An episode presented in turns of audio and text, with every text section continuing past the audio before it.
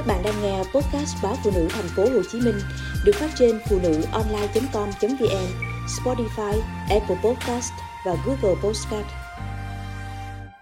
Béo phì học đường gia tăng. Năm 2023, tính riêng học sinh lớp 5 tại một số quận huyện của Hà Nội, tỷ lệ các em thừa cân béo phì đã lên đến 45,5 đến 55,7%. Năm học 2022 2023, hơn 98% trường học tại thành phố Hồ Chí Minh đã tổ chức kiểm tra sức khỏe ban đầu cho học sinh. Kết quả cho thấy có 32,28% học sinh bị thừa cân béo phì. Bác sĩ chuyên khoa 1 Đoàn Thụy Bảo Thúy, khoa dinh dưỡng tiết chế Bệnh viện Nhi đồng 2 cho biết, những năm gần đây, trẻ thừa cân béo phì đi khám có sự tăng nhẹ. Hầu hết trẻ được đi đến khám có cân nặng trên 60 kg.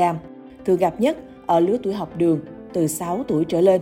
Trong đó có trẻ tăng cân rất nhanh, mất kiểm soát, trung bình mỗi tháng trẻ tăng từ 1 đến 2 kg. Theo bác sĩ Đoàn Thị Bảo Thúy, thừa cân, béo phì thường gây suy giảm hệ miễn dịch, làm cho trẻ bị bệnh và mắc các bệnh truyền nhiễm.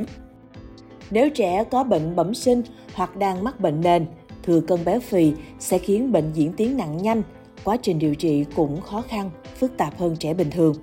Còn ở trẻ chỉ thừa cân, béo phì về lâu dài cũng có khả năng gặp nhiều vấn đề nghiêm trọng cả về hô hấp lẫn chuyển hóa như tim mạch, tiểu đường, đề kháng insulin, hèn suyễn, suy hô hấp, đau nhức, thoái hóa cơ xương khớp. Đồng thời, mỡ dư thừa có thể tích tụ trong gan, gây bệnh gan nhiễm mỡ, viêm gan, sơ gan vân vân. Thừa cân béo phì còn là một trong những yếu tố làm tăng nguy cơ dậy thì sớm ở bé gái. Trẻ béo phì thường cảm thấy khó thở hơn người bình thường – Thậm chí, trẻ có thể mắc hội chứng ngưng thở khi ngủ rối loạn nhịp thở, nguy hiểm đến tính mạng. Theo bác sĩ Bảo Thúy, thừa cân béo phì không chỉ là ảnh hưởng đến sức khỏe của trẻ mà còn khiến trẻ mất tự tin. Vóc dáng béo phì làm trẻ sợ bạn bè trêu chọc, mặc cảm, tuổi thân, khiến trẻ thu mình, bỏ qua nhiều cơ hội học tập và làm việc sau này. Một ví dụ là trường hợp bé BL, 8 tuổi ở tỉnh Long An. Mỗi lần đi học về, bé thường kể với mẹ bị bạn trêu ghẹo gọi là vịt bầu.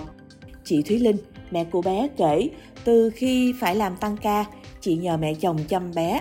Bà nội lo lắng cháu đi học mệt mỏi nên hay ép bé ăn thêm.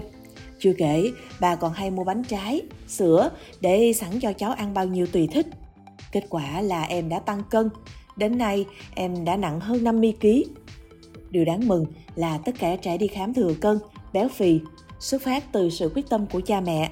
Quan trọng hơn, bản thân trẻ cũng rất muốn giảm cân, bởi khi đến trường bị bạn bè trêu chọc, số ít trẻ cảm thấy cần phải thay đổi. Một số trẻ khác được chuyển từ các khoa khám bệnh khác như gan nhiễm mỡ, bệnh thận, vân vân. Bác sĩ Bảo Thúy cho hay. Bên cạnh việc trẻ bị thừa cân béo phì do gen, ít vận động, chế độ ăn uống không hợp lý, một nguyên nhân khác khiến trẻ tăng cân nhanh là học tập căng thẳng và mệt mỏi. Nhiều phụ huynh đưa con đi khám đều cho biết con mình phải học quá nhiều. Lịch học dày đặc khiến trẻ ít có thời gian để vui chơi, giải trí hay tham gia các hoạt động thể chất. Chút ít thời gian rảnh rỗi lại được trẻ ưu tiên xem điện thoại, máy tính bảng. Cha mẹ cũng bận rộn, rất ít gia đình cùng nhau ra ngoài đi bộ, tập thể dục. Có trẻ phải làm bài tập, học bài rất muộn.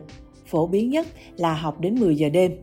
Phụ huynh thường chuẩn bị suất ăn đêm, sữa cho con Điều này cũng ảnh hưởng khá nhiều đến cân nặng của trẻ. Do đó, phụ huynh cần phân bố lại thời gian học của con ở nhà để con vừa có thể học, vừa vận động, đặc biệt là vận động có hiệu quả. Mỗi ngày cần vận động từ 30 đến 45 phút, 6 ngày trong tuần, cố gắng sắp xếp để giảm thời gian ngồi học. Trên thực tế, đã có trẻ thành công khi áp dụng được chế độ ăn, vận động hợp lý, giảm được từ 1 đến 2 kg mỗi tháng. Kiểm soát được cân nặng khi trẻ ở trường, cha mẹ có thể nhờ nhân viên nhà ăn lưu ý nhắc nhở khi trẻ cần thêm cơm, đồ ăn hoặc cha mẹ có thể nấu phần ăn cho trẻ mang theo. Cần hạn chế ăn chiên xào, chủ yếu cho trẻ ăn chất đạm, rau xanh, trái cây. Vì vậy nên bớt cơm, thịt, tăng rau, trái cây, canh. Nhắc trẻ ăn canh, rau trước rồi đến ăn cơm, thịt và cuối cùng là trái cây. Phụ huynh có thể cho trẻ uống thêm sữa dành cho bé thừa cân, béo phì. Điều đặc biệt quan trọng là phụ huynh không tự ý mua thuốc giảm cân, thực phẩm chức năng giảm cân cho trẻ uống. Các loại thuốc này có thể gây rối loạn chuyển hóa, ảnh hưởng đến cơ quan chức năng như gan, thận và quá trình phát triển chiều cao của trẻ. Do đó, cần có sự tư vấn kỹ càng từ bác sĩ về cách giảm cân cho trẻ, nhất là với trẻ dưới 12 tuổi.